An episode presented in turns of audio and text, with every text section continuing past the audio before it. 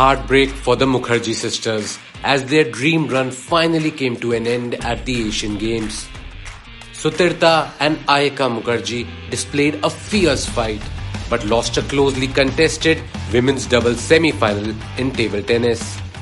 The Indian pair had to settle for bronze after losing 3-4 to the North Korean pair of Cha Suyong and Pak Sugyong.